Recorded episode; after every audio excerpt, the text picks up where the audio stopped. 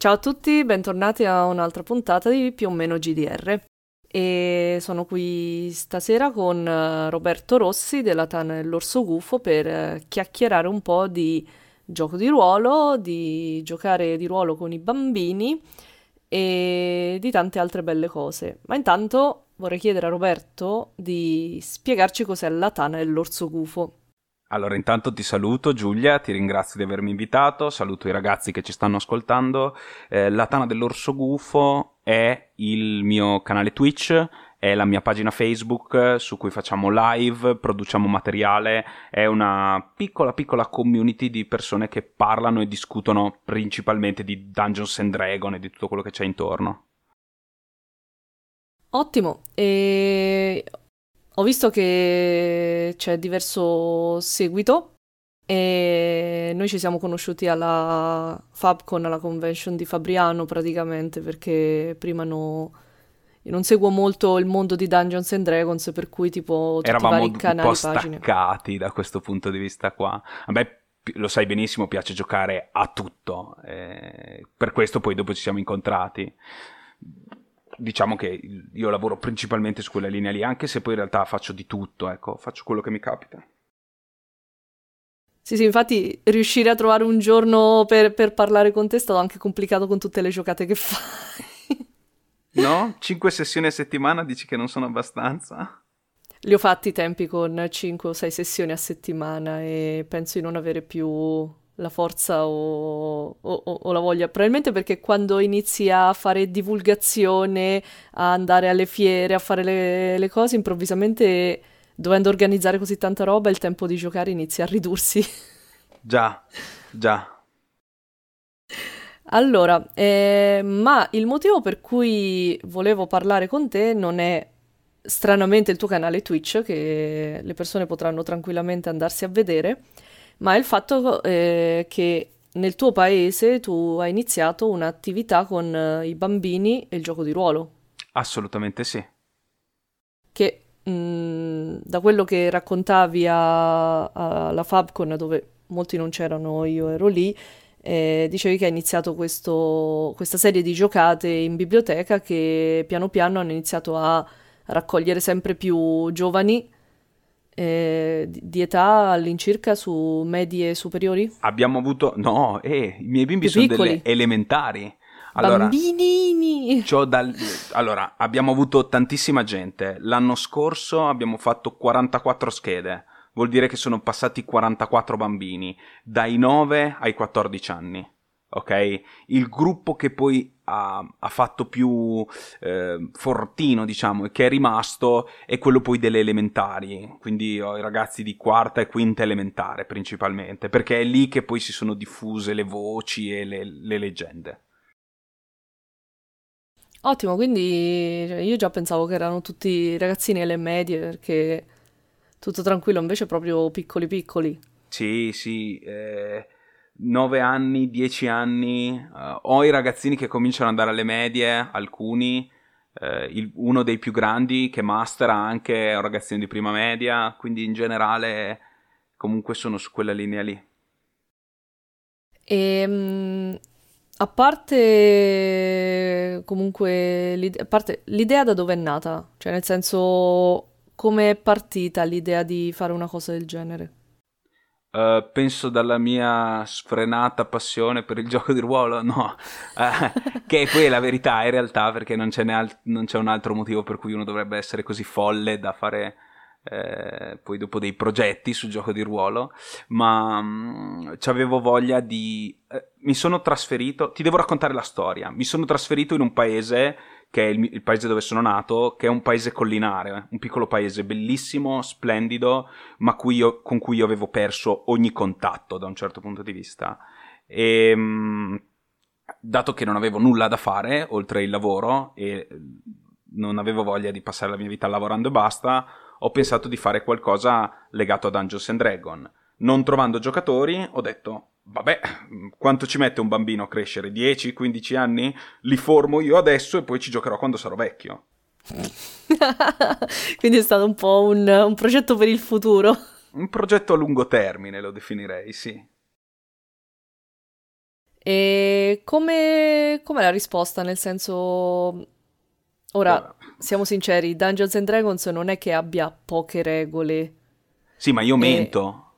Allora, dobbiamo fare una precisazione. Dungeons and Dragons è un gioco tradizionale, in quanto tale va giocato come un gioco tradizionale, ok? Perché sennò è una merda, non lo puoi giocare, fa schifo.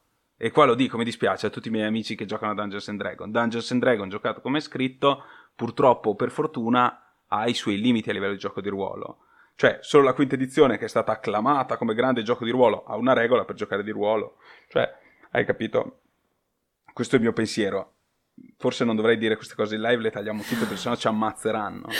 Quindi io no, lo no, gioco... No, sono, so, sono felice che per una volta non devo essere io a dire queste cose. No, beh, è il motivo per cui io adoro Dungeons and Dragons. Cioè, comunque, eh, a questi bambini io mento, perché io gli dico giochiamo a Dungeons and Dragons e poi semplicemente urliamo, tiriamo dei dadi, usiamo il core system di Dungeons and Dragons, il D venti e, e un paio di caratteristiche, e in generale tirano un dado, vedono quanto è il numero e urlano e fanno cose, hai capito? Mm. Ecco, co- giocano a Dungeons and Dragons, cioè quello per me è giocare a Dungeons and Dragons. Cioè, comunque, fondamentalmente hai preso una versione semplificata del regolamento, alla fin fine. Eh, cioè, nel non senso non far... voglio far andare questo podcast fino alle otto di domani mattina a parlare di Dungeons and Dragons. No, no, non Dragon. voglio che... Cioè, diciamo non, non era che ho un... preso eh, le, davvero, e sono serio, le prime quindici pagine del manuale. Quelle in cui ti spiegano come funzionano i dadi e come il gioco è strutturato alla base. E quindi ci sono, ci sono tre tipi di prove: le prove di abilità, i tiri salvezza, i tiri per colpire, tiri un D venti, se superi la classe difficoltà hai successo un fallimento. Questo è quello che giochiamo noi di Dungeons and Dragons, basta. Poi gli sto insegnando anche i dadi, quest'anno ho cominciato, l'anno scorso ho cominciato da lì, quest'anno ho cominciato a inserire anche i danni delle armi, gli slot degli incantesimi, hai capito? Ho fatto un lavoro un po' graduale da questo punto di vista qua, e sta funzionando. No, lo so, perché mh, mi è capitato di, a parte una volta, di fare animazione a dei ragazzini alle medie, quindi tra, meno male, undici tredici anni, quindi già anche un po' più grandi, e mi è capitato di fare almeno una giocata di ruolo con ragazzini di quell'età, e già la prima difficoltà è sapere come mantenere l'attenzione, perché si distraggono con una velocità terrificante. Allora, eh, questo eh, sono d'accordo, eh, poi ci sono bambini più portati e bambini meno portati, eh, per stare attenti, non tanto sì, per sì. giocare di ruolo. Eh, sinceramente io, dopo aver giocato in fiera con tantissimi giocatori, eh, non penso che siano più difficili dei quattro bimbi, quattro raga- bimbi di quaranta anni che ti vengono a giocare a D and D al tavolo, hai capito? Molte volte c'è poca differenza tra questi due tipi di giocatori. Eh, certo, vanno stimolati con... Eh, stimolare un, gio- un bambino rispetto a stimolare un adulto richiede diversi... E, e qui ci vorrebbe una parola intelligente, ma come sapete io sono un ignorante maledetto. Ehm, certi tipi di riferimento. Eh, se ai bambini oggi gli fai giocare Dragon Ball o Pokémon, loro riescono a giocare. Se tu gli fai giocare uno stile... che va sul cartone animato, sul telefilm, più che sul libro, che non hanno mai letto perché non sanno leggere, eh, perché sono piccoli per leggere o per capire la cultura della lettura, allora li, li attiri di più, hai capito? Fanno cose che sono in grado di fare. I bambini, ho imparato a scoprire, che si gasano tantissimo quando sono in grado di fare le cose. Se tu gli dai modo di saperle fare, loro poi dopo ci mettono, fanno tutto il resto, non hai bisogno di niente. No, infatti, più che altro perché eh, quello che dicevo sul fatto di mantenere l'attenzione è più che altro de... non è che devi fare il pagliaccio di fronte a loro, ma il fatto che loro devono poter essere attivi in quello che fanno, e secondo me non è sbagliato aver preso solo una parte del regolamento, perché eh, ammetto che tanto comunque sia l'età pesa, e dover imparare tantissime cose e rendere le cose sempre più complicate avrebbe certamente reso la loro esperienza più noiosa, ecco, sì. per essere, per essere chiari. Sì, direi che in un certo senso è, È vero, eh, non credo sia una questione di noia, penso sia più una questione di frustrazione, cioè sarebbe stato frustrante non avere il controllo su quello che succede nella partita, è sempre frustrante non avere il controllo di quello che succede sulla partita, eh, e quindi usare un sistema non sistema mi ha aiutato da questo punto di vista qua molto, molto. Com'è stata la reazione dei genitori?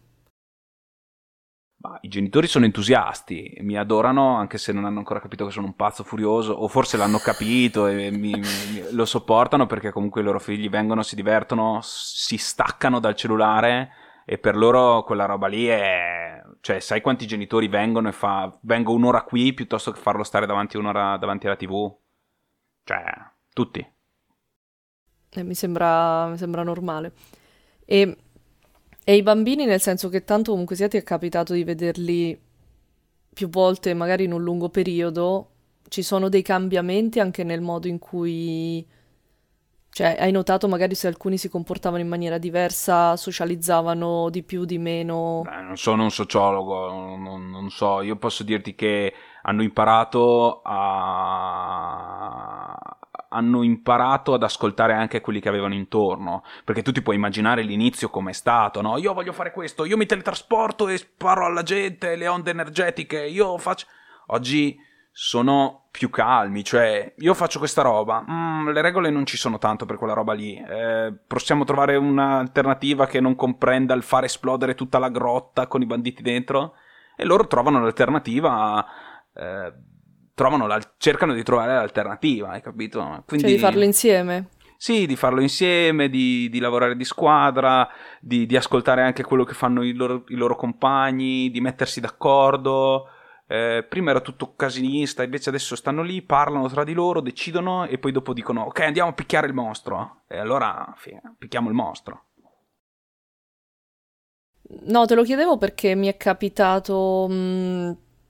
quando sono stata a una convention a Copenaghen eh, dedicata più che altro al mondo dell'A R P, gioco di ruolo al vivo, e c'è questa convention che fanno ogni anno in uno dei vari paesi scandinavi, e quell'anno si chiama Loknupunkt, che tra l'altro il fatto che cambia nome ogni anno non è che mi rende le cose facili, mm. E lì una delle conferenze a cui ho assistito c'era un professore che mh, veniva dal Giappone, che aveva fatto una ricerca eh, scrivendo un gioco di ruolo molto semplice da poter usare con i bambini all'incirca di quell'età, sempre nove dieci anni, e, mh, principalmente per studiare i bambini che soffrono di autismo e che quindi hanno più difficoltà a socializzare con gli altri, sì. Creando un gioco di ruolo che alla fine comunque... non è che fosse molto lontano da Dungeons and Dragons, perché ti potevi fare il tuo personaggio...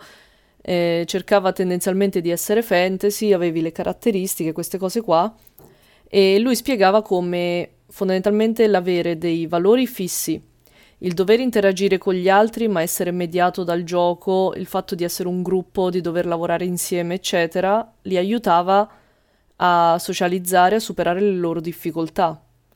Eh, io penso e... che queste siano cose interessantissime e che, e che gli studi da questo, questo lato eh, siano, siano importanti. Io conosco anche progetti, eh, possiamo citare anche altri ragazzi? Sì, sì. Genitori di ruolo, per esempio, che loro lavorano nel sociale direttamente, quindi erano preparati a organizzare questo tipo di lavoro. Eh, loro mi dicono che hanno avuto degli ottimi risultati, ma hanno lavorato anche con un metodo che puntasse ad avere quei risultati e quindi cioè che funzioni penso che sia riprovato non, non solo da, dalla mia misera esperienza, ma comunque da, da come hai detto tu, un professore o gente importante, quindi cioè, capisci dove voglio arrivare? O no? Sì, sì, voi a sì, casa sì. Capite dove state cercando di arrivare, perché a volte ci si perdia- fa fatica. Ci perdiamo. Il punto, il punto è che io non ho le competenze per dirvi se i miei bambini hanno migliorato le loro capacità sociali. Io vi posso dire che i bambini che hanno giocato con me in biblioteca sono migliorati molto. Eh, come carattere sono cresciuti, come eh, stare al tavolo tutti insieme sono cresciuti. Eh, la, co- la cosa che mi racconti è molto interessante. Però bisognerebbe prenderla su un campione di un certo tipo. No, sì, sì, quella era comunque una, cioè, era una ricerca portata avanti da un professore che poi comunque ha detto addirittura a uno di questi bambini che, dello spettro dell'autismo, a un certo punto è diventato anche G M e ha iniziato lui a far giocare altri, quindi eh. eh, cioè, lì si parla anche di persone che comunque si hanno delle, delle difficoltà oggettive nel capire anche eh, gli stati emotivi della gente, il linguaggio del corpo, quindi... Eh, capisci che è come dire parlare con una persona che parla una lingua diversa quasi. Sì. E, era più una, una curiosità, nel senso che comunque hai visto che all'inizio si urlavano sopra, adesso magari meno. Sì, sì, sì. Gli umani hanno questa incredibile capacità di imparare le cose facendole e i bambini sono bravissimi in questo, e quindi col, col fatto che continuassero ad andare d'accordo dentro, io li costringe, io costringessi i loro personaggi ad andare d'accordo, che loro si potevano anche scannare, non mi interessa, ma i loro personaggi dovevano essere un gruppo, eh, piano piano hanno imparato anche loro a essere un gruppo. Ok. Ehm, al di fuori di questo, c'è un qualche episodio figo, divertente, successo durante una giocata che dici è stato memorabile? Allora, ce ne sono tanti, però io racconto sempre lo stesso perché è, è quello che proprio mi ha fatto esplodere il cervello. Eravamo agli inizi e c'erano le mamme che giocavano con noi, perché non avevamo i numeri per fare un gruppo di giocatori ancora corposo. E a un certo punto dovevamo, non mi ricordo, volevano uccidere un animale, ok? E uno dei bambini, particolarmente sensibile e particolarmente intelligente, anche dal mio punto di vista... ha detto no, non si può, mamma diglielo tu che non si può uccidere il cinghiale crudele della foresta, e, e la mamma lo guarda e gli fa non sono tua madre, sono un altro personaggio. Aiuto. e, e lì il disagio è salito a un livello... Quello, quello momento in cui capisci che forse hai creato dei traumi irreversibili a tuo figlio. Sì, eh, ho visto il suo cuore infrangersi e ho sentito povero anche il rumore bamb... del vetro in pezzi a terra. Un povero bambino. No mamma, cosa dici? A me è successo con degli adulti che giocava a Dungeon World e... avevo questo gruppo dove in cui ci stava anche il mio ragazzo, e a un certo punto iniziano a picchiare questo gruppo ignol che hanno beccato prima che gli saltassero addosso.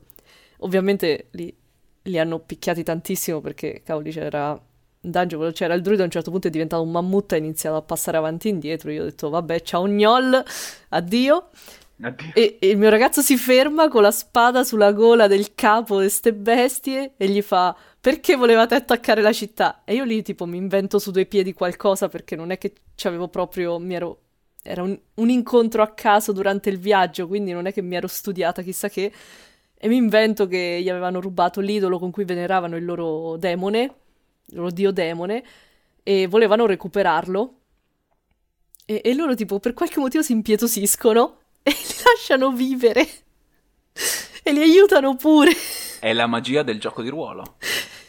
E dopo, e dopo la sessione dopo si lamentano che non stanno ammazzando niente, e io ho detto ma non è colpa mia. E dico, eh. vabbè ragazzi. E do- dopo comunque ci ho messo un tizio che voleva sacrificare una vergine per eh, diventare immortale, quindi ho detto vabbè, questo almeno questo lo meniamo, e questo almeno lo menano, cioè dico almeno, almeno uno, porca miseria. Sì, cioè, non, puoi giocare, non puoi giocare a D and D con trecentocinquanta pagine di menare senza menare, dai. Eh, ma cioè anche, da- anche in Dungeon World fai quello, cioè adesso puoi sconfiggerlo in tutti i modi un nemico, però ogni tanto qualcuno lo devi pure picchiare. Ah, cioè, infatti, dire. Quei giochi lì sono giochi da menare. Ah, era Dungeon no, World. Sì. Io sparo sempre di D and D, ragazzi, sono fissato, c'ho un problema ormai. Dungeon World. Eh, figo no, anche vabbè. Dungeon World. Comunque... Allora, a quanto pare va bene, nel senso che da quant'è che porti avanti questo progetto ormai? Allora, abbiamo fatto l'anno scorso un anno, il primo anno, e poi dopo quest'anno siamo partiti tardi, perché comunque trovare le sedi, i posti, organizzare i permessi, quella roba lì, è complicato. E, e quindi abbiamo fatto quello... ormai sono quasi due anni, a giugno... Stiamo facendo il nostro secondo anno, a settembre facciamo il secondo anno, anche se abbiamo fatto una pausa in mezzo. Mi sembra un'ottima cosa intanto. Sì, no, sono contento, ti dico la verità, Giulia, è... è una bella esperienza, a parte che lavorare sulla divulgazione è sempre bello, perché eh, il G D R in generale è la nostra passione, so che è la tua come lo è la mia, e, e poterla passare a, secondo me, a qualcosa di incredibile, non lo so, a livello di D N A, di esseri umani o, o solo mio carattere personale, e farlo con i bambini, e... mamma mia.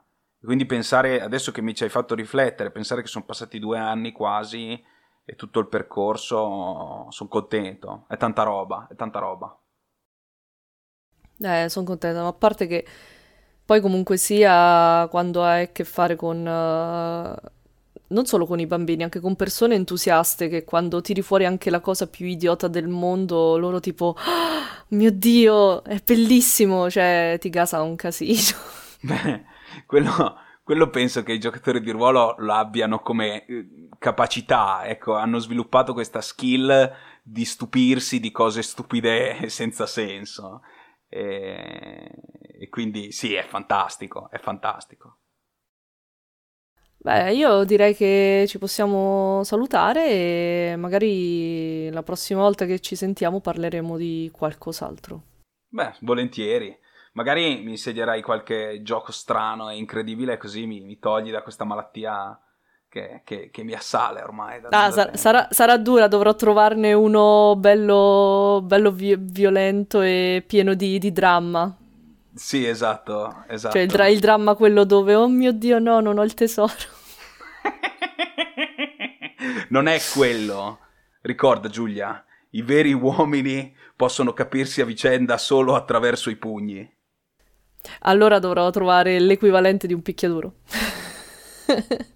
Gli shonen insegnano sempre. Va bene. Ciao a tutti. Ciao Giulia, ciao, grazie Roberto. Mille. Ciao, ciao, ciao ragazzi. Ciao ciao.